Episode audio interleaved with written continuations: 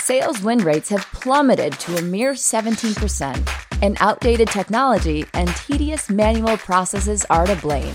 Meanwhile, managers lack the visibility they need to hold their teams accountable. But imagine a world in which these crippling issues are solved automatically. Revenue.io automates the most frustrating parts of sales so reps can focus on what they do best selling. Completely automate pre call research, logging conversation data in your CRM, writing post conversation recap emails, and prioritized outreach. And as reps book more meetings and close more deals, managers gain the real time insight they need to scale what's working across their entire team. Ready to say goodbye to tedious sales processes and watch your win rate soar? Head over to revenue.io to learn more.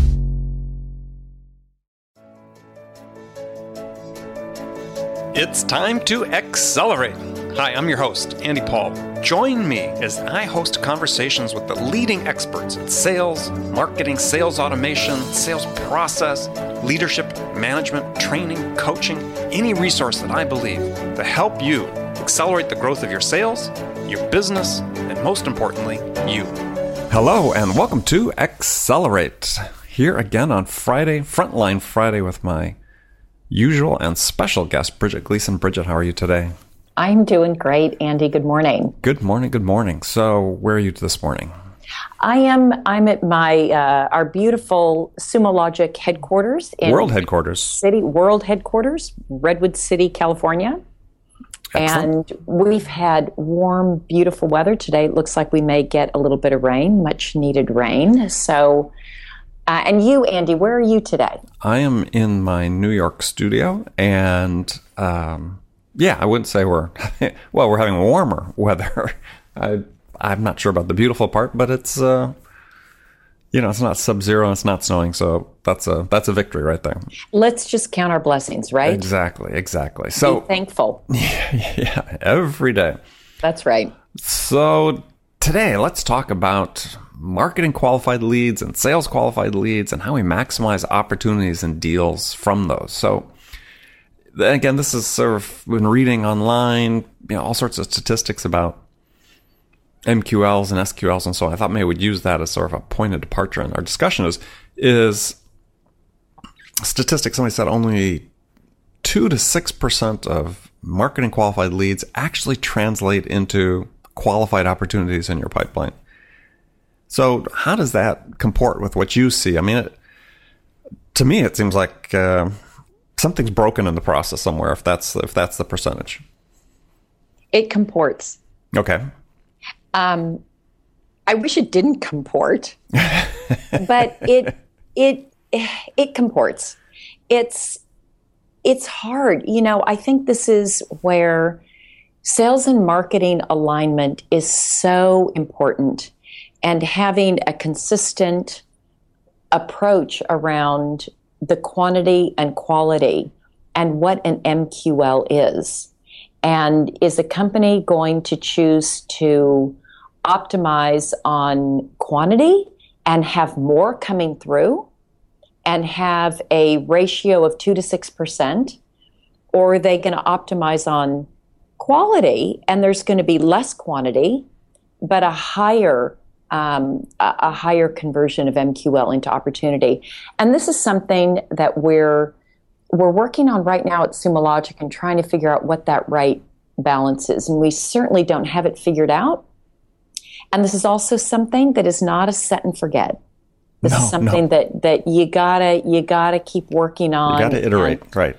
And iterating continually to find out what the right find out what the right ratio and balance is. So at Sumo Logic, how do you define an MQL?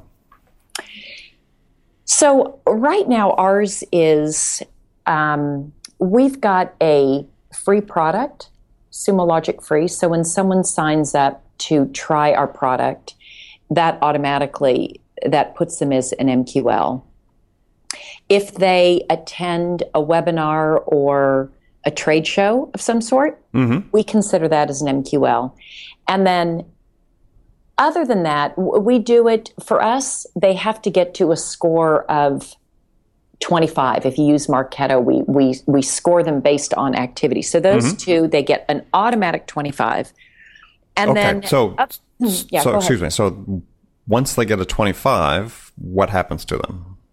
They are, that, that is then sent over to the SDR team to do sort of further qualification. Does this look like it's a, it's, does this look like a good lead to follow up on? And we follow up on all of them. This sort of this sort of piggybacks Andy on a conversation we had last week about um, are we setting our SDRs up for failure? Mm-hmm.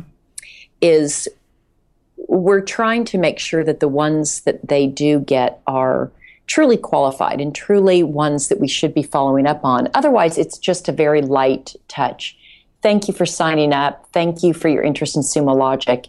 It's not a a, a hard sell, let me get to a meeting, but more of a, an acknowledgement of some interaction with Sumo Logic. And that's a email or a phone call, or what is that typically? Yeah, we're and again we're we're in process here as we will always be in process. So we're putting together really it's a three t- a three tiered plan for how to reach out to MQLs if it's a highly qualified, they're going to have sort of one path that the SDR will follow, which will include a phone call, some email tailored to who they are specifically and what we believe, given what we know about that prospect, their interest might be. A tier two would be less qualified and and less sort of less outreach, a, a different a different kind of message. And then tier three would be just really just acknowledgement, not not quali- not super qualified from what we can tell, but one that we want to at least acknowledge and keep the door open in case we miss something, and really just a thank you for coming to Sumo Logic. Thank you for your interest. How can we be helpful? That sort of thing. So having not all MQLs are created equal. Right. So tier one, I presume, have a higher lead score. Not necessarily. So how do they? How do you determine then that they might be more qualified if the lead score coming out of marketing is is the same, let's say, as a tier two? Yeah. So sometimes they'll have a higher lead score, but sometimes it's the research that an SDR does to see, oh, this actually marketing didn't pick up on certain factors, but I can see based on looking at LinkedIn or looking at their company website or someone who I know there or some other uh, uh, data, mm-hmm. piece of data, that this is actually a very qualified lead. Or maybe I have a connection or someone at my company has a connection that we feel that we can get in or we found out some other information. And hence, I'm going to give them a higher lead score mm-hmm. than than maybe even marketing was able to pick up on. Got it. Got it.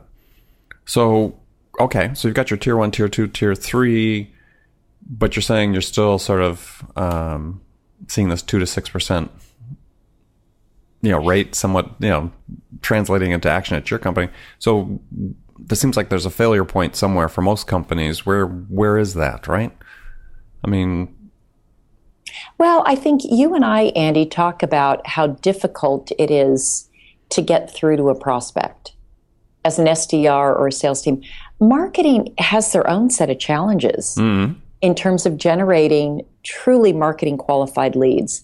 And so I think just as we're having challenges to cut through the the the clutter and cut through the noise, marketing is also. And this is something, again, it's not a set and forget, and that we're really working on the formula at Sumo Logic to find out what what are the best ways that we can uh, generate MQLs. Is it trade shows? Is it events? Is it Google AdWords? Is it content? Is it what is it that's going to help drive uh, d- drive MQLs for the company? Well, it's and it's not easy. Yeah, I know, and it, I I understand, and is part of it though that that they're being released too soon to sales? I mean, is there some logic that says, yeah, somebody's got let's say a twenty five theoretically, they came to our booth at a trade show. You know, for the level of of contact that needs to be made at that point, isn't it just as suitable and just as effective to you know, put them back into a nurture campaign and hope that they engage further, you know, at some point, whether it's content, as you said, one of these things that will change and affect their lead score, rather than drop it into an SDR. Absolutely. And, th- and that's one of the things that we're looking at right now. In fact, as marketing is experimenting with these different channels, and I am not a marketing demand gen expert, and I have so much respect for the people who do it. I know it's not an easy job, but there was one channel that they were experimenting with. And the feedback from the sales team was these are just, these are not qualified leads for us. There, there's, and, and sort of again to the topic that you and I had last week about uh, the SDR function, are we setting SDRs up to fail? It was, they were not leading to fruitful conversations and it was a waste of time both for the SDRs as well as the prospect. And what we said with this particular channel is we need to do one of two things. Maybe this isn't the right channel, or maybe they just need to be warmed up more. Mm-hmm. So we set that back to marketing. But again, this feedback and the feedback loop and the conversation and the dialogue between sales and marketing is so critical. And it's very difficult, I will admit, for there not to be just uh, difficulties and frustrations between the two groups. And if you, easy for sales to say, marketing, you, we need we need you to give us uh, better qualified leads and more of them. And it's easy for marketing to say, well, if you would just follow up in a meaningful way to the ones I give you, we'd be fine. Get your conversion rates up. So there's it's it's hard to break that down. That's not that's not a useful that's not a useful tension. There will always be some tension, but it needs to be it needs to be constructive tension and the two teams really have to be working together. Well, and it's really an extension of, and this is you know, if we look back at our conversation last week, we talked about, yeah, we're setting up SDR teams for failure. We talked about the fact that the system is weighted in terms of quantity over quality. And to some degree, that exists as far as marketing too, with lead gen and demand gen. Right? With yeah. when you look at the leads, the quality of the MQLs that are coming across is that part of that pressure, I think, to give sales leads that turn out to be not very qualified or not good leads um, Uh, coming from a channel that's just not very productive, as you talked about. It's it's the pressure of quantity over quality. Well, and there's there's definitely the pressure, Andy, that there are targets set internally. Marketing needs to create X number of MQLs for sales. And that's an easy one. That's an easy one to game, really. You you lower the MQL threshold you can start flooding sales. That's an easy gate to move up and down. And yet the pressure is very real. And mm-hmm. so, just as we talk about the pressure that the SDRs have to generate meetings, marketing's getting pressured to create, to generate MQLs. And so, I see demand gen and the SDRs very much in the same in the same predicament and, and oftentimes the SDRs report into marketing. I see it just as often mm-hmm. reporting mm-hmm. into marketing as I do into sales. Yeah, except they're probably, if they report to marketing, they're probably less likely to complain about the quality of what they're getting from the marketing people. Um, so yeah, but and well, and that's true. But I also wonder if there's no one to, there's no finger pointing at that point. That they're still trying to identify then it becomes if the line for marketing, and I'm, I'm not advocating this, I'm, I'm actually just thinking about this as you and I are having this discussion. Mm-hmm.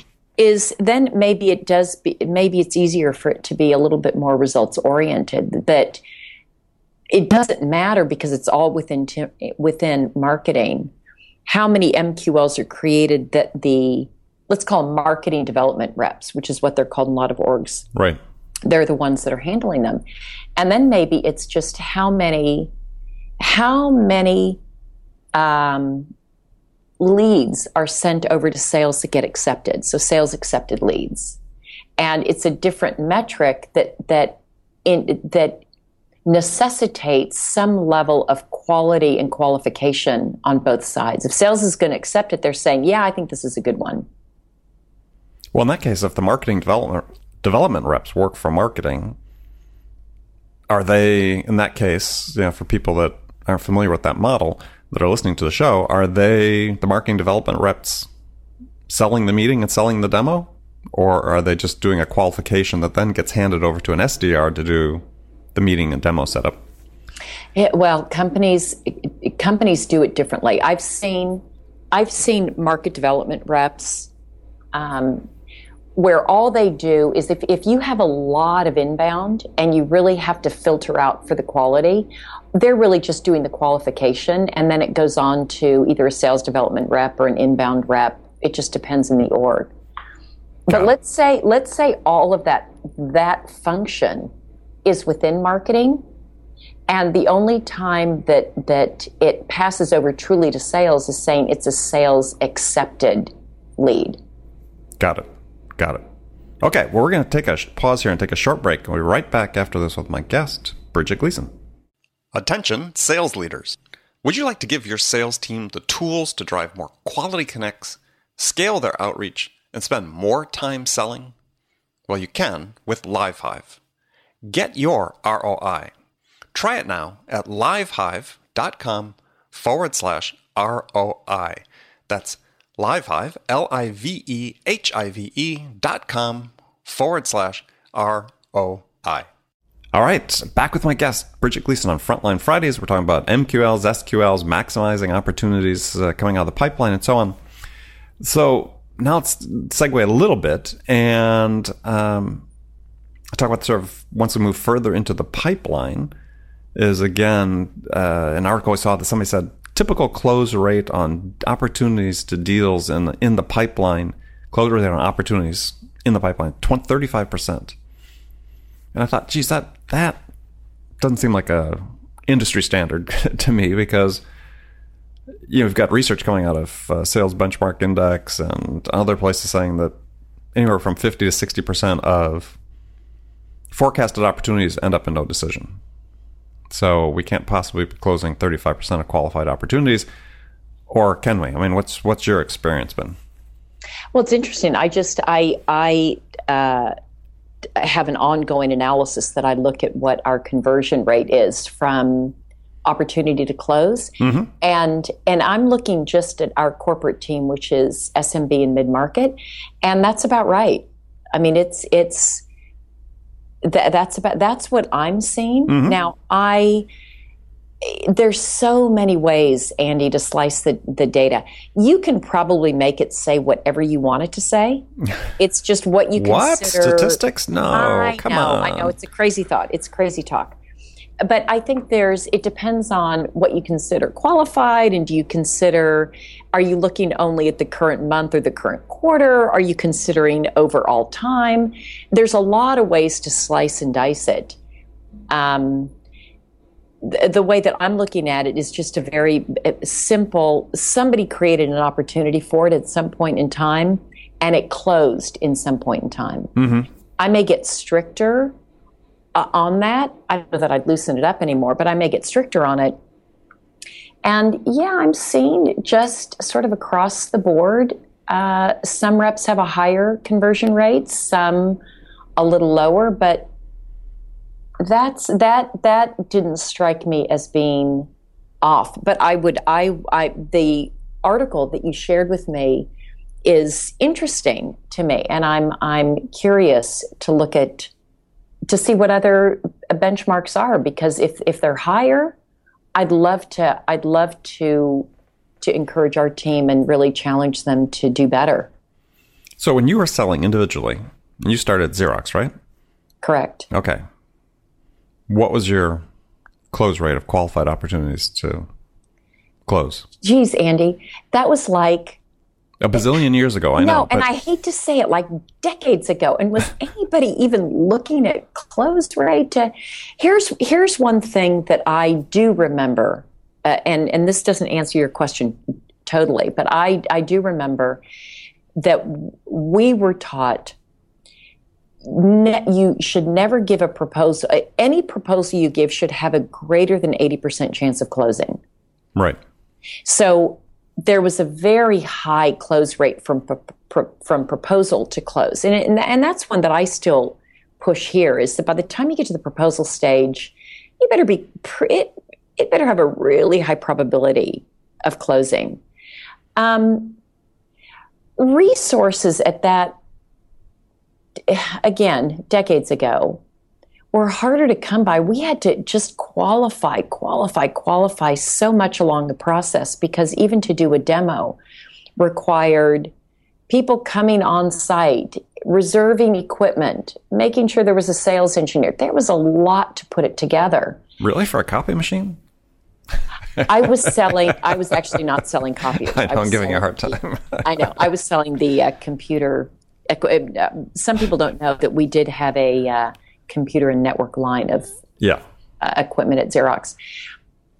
I, but so I don't know. Do you know what your conversion rate was?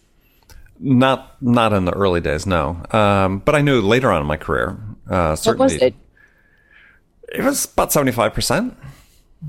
I mean, I, and so I, I mean, I operated with, to close. yeah. I mean, I, I, I, I'm really strict about qualification, and if somebody was going to get into my pipeline as a qualified opportunity, they were going to close. And how big, Andy, were, was the average deal size with the seventy-five percent? Oh, in, in excess of a million dollars, probably. Okay, and I think that's also different. Yeah. Well, and because you're you you've got a huge investment if it's if it's million dollar plus. I think in this article, my guess is they're talking about a more transactional. Sure. But, sale? but we still had, on average, we'd have five or six competitors on a deal. So, I mean, from a competitive landscape, it really wasn't substantially different. Um, you know, the length of the sales cycle was longer and so on, but but you still had to be able to qualify the prospect to say, look, this is somebody that needs exactly what I have, and they recognize the value I was able to communicate, and they understand the value of what I'm selling and why it's uniquely suited to fit their requirements. So I would say in large enterprise type deals, uh, 100% in agreement. I think when they're smaller and trans- more transactional and there's less investment required, and, and less investment also on the part of the prospect, for you to go down the line, people, you had to actually meet and have conversations with people. There is a lot that's done in a transactional sale and deals that close where the early it, it's hard to get the information you want early because people can get it online. They don't have to talk to you. And so the qualification is can be more challenging because they can find out so much online before you it, for a rep even even engages. Oh, sure. But I mean, I've I've worked closely with clients and as acting VP of sales at numerous companies are much more transactional than what I did personally. yeah And we had somewhat the same close rates. I mean, the, it really, to me, the key seemed to be is, and this is gets back to our sort of quantity versus quality theme we've had the last few weeks is, is, you know, I think the pressure on quantity forces people to sort of shortchange the qualification process. I mean, at some point, you have it have there has to be a give right between quality and quantity, and to me, it starts at qualification. well i would agree with that Because think people, pe- companies shouldn't come into your pipeline unless they're really qualified for what you are selling. I think what I see, and I'll just tell you what I see, is that reps will put things, create things as an opportunity, and they're very loosely qualified, not because they're not asking the right questions, but it's they've had limited they've had limited contact with the the prospect um, that there are more barriers uh, because the prospect can find out a lot of what they need to know about us. Sure. oftentimes easier than we can find out about them. So i think more is getting into the pipeline that isn't as it's just harder to qualify earlier on. That's what i've seen So then, do you have to change sort of the the definition of what really constitutes an opportunity? um, yeah you can do that I, I think we just look at it what stage is it at mm-hmm. and how much qualification has you done have you done so i think what what in your and my world they may be a stage if you if you look at stage 3 or stage 4 opportunities which is probably at the stage when you and I in our histories would have considered that really an opportunity the close rate I know here at Sumo Logic is much higher once we have um, once we complete a discovery call, after a discovery call, mm-hmm. then then that percentage shoots way up. Right. Because we found out a lot more. So I, I think maybe things are getting in earlier and they have an earlier uh, opportunity stage where before you and I wouldn't have considered that an opportunity. Yeah, and I think a, a topic for another day that we can get into because we're running out of time here today is is again one of the metrics that you know is big I know in the SaaS world and yeah, other companies use it as well, perhaps not as rigidly as sort of the whole idea of, you know, percentage pipeline coverage. Um, and whether that's really a, a real stat or it's uh, fictional. That'll be a good topic of conversation. I look forward to it, as yeah, always. As always. So we'll have look forward to that conversation. Well, Bridget, I want to thank you for joining me again today. It's been great, as always. And likewise, Andy, I look forward to the next one. And I want to thank everybody for listening to us and look forward to having you with us next Friday on Frontline Fridays with my guest, Bridget Gleason. Have a great rest of the day, everybody. Thanks for listening to the show. If you like what you heard and want to make sure you don't miss any upcoming episodes, please subscribe to this podcast on iTunes or Stitcher.com. For more information about today's guest, visit my website at andypaul.com. Hey, sales strategists! At Revenue.io, we're not just imagining the future of sales, we're building it. We offer the world's most complete platform for revenue teams, and we're featured in the most recent Forrester Waves for both sales engagement and conversation intelligence. With Revenue.io, you can slash call prep time to seconds, guide your reps in real time to have more successful conversations. And after calls, we generate ready to send recap emails so sellers can keep deals soaring toward the finish line at light speed. See the future of sales now at Revenue.io.